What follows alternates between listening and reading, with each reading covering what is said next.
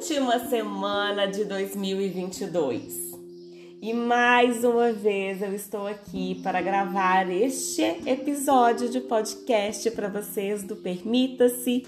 Eu sou a Poliana Sapori, sou publicitária, mãe de dois lindos garotos. Sou também formada em coaching, em gestão de pessoas e lideranças, comunicação estratégica, marketing, marcas e consteladora familiar. Eu uno esse universo da publicidade, das marcas e do branding, que é minha grande paixão, ao universo do autoconhecimento, que é o qual nos move na vida. Eu não consigo enxergar nenhuma evolução e nenhum movimento para a vida sem que a gente saiba quem a gente realmente é.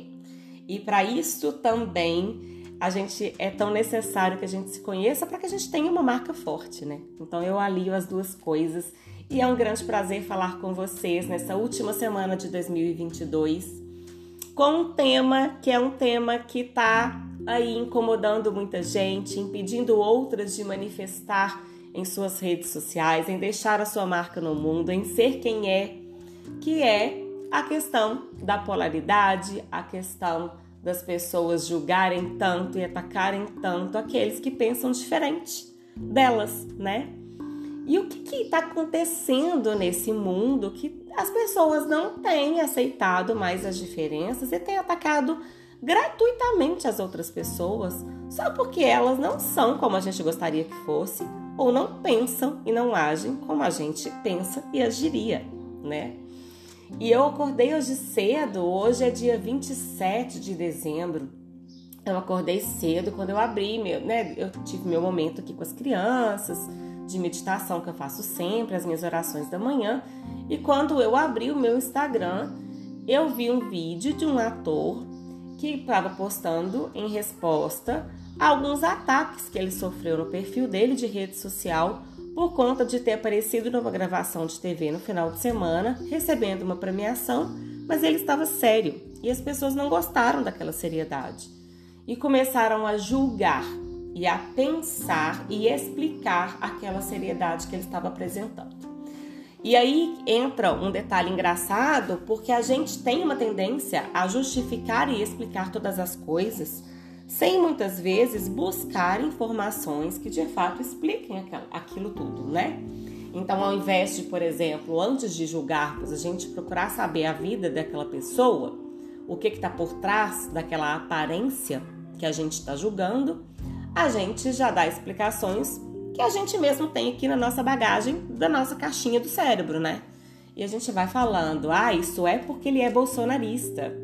Isto é porque ele está ao lado de não sei quem, que é do Lula, que foi o que ele sofreu de ataque relacionado a questões políticas, que já estamos em dezembro, terminando o ano. O presidente, as eleições já acabaram, o presidente já ganhou, né? E ele já vai assumir a partir da segunda-feira. Então aí, isso justifica, né? E aí eu fui ver é, o vídeo desse cara e ele tem um filho de seis meses e que está na UTI desde que nasceu, pelo que eu entendi. Então, assim, tendo outros dois para cuidar, né? Ele estava vivendo um momento tenso no dia daquela gravação, preocupado com em chegar em casa a tempo de render a babá, né? A esposa com o filho no hospital, na UTI. Então, assim, poxa, isso já seria motivo suficiente para ele estar sério e tenso naquele lugar, né? E não justificaria nenhuma cobrança e nenhum julgamento em relação a isso. Mas não é isso que fazemos, né? As pessoas estão é, julgando o tempo todo, criticando o tempo todo, e não só mentalmente, mas elas vão até a pessoa para criar esses julgamentos e para gerar esses ataques. E isso aconteceu muito durante este ano. A gente teve isso na Covid na época das vacinas, eu ficou muito, muito nítido isso, essa movimentação dos a favor e dos contra, ou a favor e contra ao kit de tratamento preventivo, tratamento precoce, né? Preventivo não, precoce. É, e aí a gente vê isso agora nas eleições, então a gente vê um movimento que está acontecendo nos últimos anos, né? E aqui estamos falando de Brasil. E o por que será que as pessoas estão tão intolerantes umas com as outras? Por que será que estamos dividindo tudo na vida em lado A e B, em direita e esquerda, sim ou não, né? É, preto ou branco, 8 ou 80. A vida não tem só esses dois lados. Entre 8 e 80 temos 72 possibilidades. Entre o preto e o branco, a gente tem um arco-íris inteiro para poder escolher de cor. Né? E a gente tem entre o sim e o não, o talvez, a pausa, o sentar em cima do muro para poder observar melhor para qual lado é melhor ir. E eu escutei uma vez, esse ano eu tive o privilégio de participar de um café com mulheres muito especiais, promovido pela jornalista Iana Coimbra, e ela disse uma frase nesse café que me marcou e me definiu muito. Ela disse: Eu não sou de A ou B, eu sou da encruzilhada. E quando ela disse isso, eu falei com ela: Isso é meu. Eu sempre fui da encruzilhada. Eu nunca gostei de me posicionar de lado A ou B. Ou se eu tomasse o meu partido, seria depois de ali na encruzilhada observar, olhar, pensar, entender qual é o melhor caminho. E ainda assim, tomando uma direção, eu sempre me dou a oportunidade de mudar de ideia, sabe? No meio do caminho, de olhar para aquilo e falar: pô, isso aqui já não me serve mais. Deixa eu experimentar aquele lá e ver o que, que vai dar. E eu fiz isso várias vezes na vida, na, na questão profissional, é, nas questões de tudo, assim, sabe? Eu me permitia experimentar por o caminho e mudar de ideia. E tá tudo bem, mas tá tudo bem pra gente, né? Porque as pessoas, quando a gente vê alguém que muda de opinião, a gente facilmente julga aquela pessoa como perdida. Ela não sabe o que quer. Ela não se posiciona, ela tá perdida. E o que é esse tal posicionamento, né?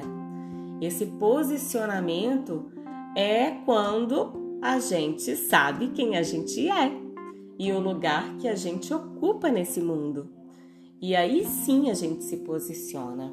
Mas essa posição que a gente ocupa não precisa ser uma posição permanente, porque nós somos impermanentes. E a gente muda também o tempo todo. A gente é afetado pela vida.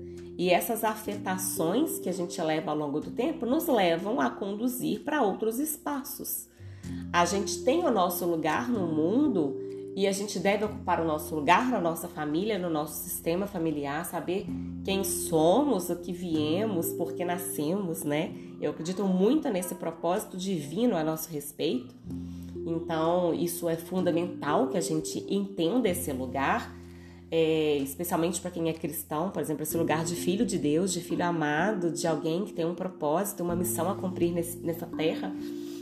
Mas a partir daí, a gente sabendo que qual é a nossa identidade nesse Cristo e nessa fé, por exemplo, a gente conseguir entender então o nosso lugar, os nossos papéis dentro dos nossos sistemas, né? Daqueles que a gente ocupa, seja de trabalho, de família, né? E os nossos sistemas na sociedade, enfim. Mas o nosso posicionamento é, antes de tudo, ocupar este lugar, mas sabendo que esse lugar tem papéis em cada uma dessas esferas, né? E esses papéis a gente pode sim é, olhar para aquilo com honra, gratidão e respeito e falar: olha, aqui eu, até aqui eu aprendi o que eu tinha que aprender e eu posso agora fazer um pouco diferente. Eu posso agora dar um passo além, né? E experimentar uma nova, uma nova postura, um novo lugar nisso tudo. Então é sobre isso, né? O que eu quero trazer aqui hoje nesse papo com vocês é um convite a seguir para 2023 da encruzilhada.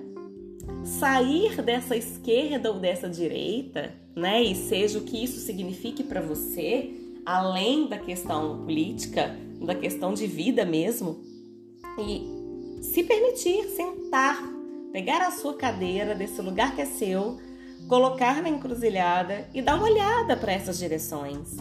Ver aquilo que faz mais sentido para você não aquilo que te contaram, não aquele lugar que as pessoas te empurram para ir, sabe? Não aquilo que eles julgam a teu respeito, mas sentar, silenciar, coloca um fone de ouvido, uma música legal, ou sem música mesmo, sabe? Conecte com o ambiente, respire fundo, olhe para essas direções que estão à sua frente, essas quatro direções. Circule o seu olhar e olhe para tudo isso e veja o que te toca ali. Qual direção te chama? Que caminho é esse que você vai seguir para 2023? É, para onde você quer ir? Que lugar que você quer chegar? A companhia de quem que você vai levar nessa jornada? É, a encruzilhada nos dá essas infinitas possibilidades. E é isso que o universo é, né? Um mundo de infinitas possibilidades. Que duas é muito rasa, é muito pouco para quem tem o mundo inteiro aí para descobrir. Que você possa então, nesses últimos dias de 2022, se permitir dar uns passinhos para trás, chegar na encruzilhada que você passou sem nem perceber e ali fazer novamente a escolha do seu destino. Não seguir aquilo que te contaram, que te falaram, que você ouviu a vida inteira. Questione essas crenças, esses valores. Veja o que realmente faz sentido para você, o que de fato é seu e não do outro. Deixa fora dessa bagagem aquilo que não precisa, pega o que é seu, faça a escolha que é sua para esse caminho e vai. Se lá em fevereiro, março, meio do ano, em algum momento de 2023, você sentir que aquele caminho não é mais seu ou que você já cumpriu a missão que havia ali, volte de novo para a encruzilhada. Descubra uma nova possibilidade e segue sem medo. Recuar nem sempre é retrocesso. Às vezes, esses passos para trás é somente uma forma de nos fazer enxergar a dimensão do que tem em frente.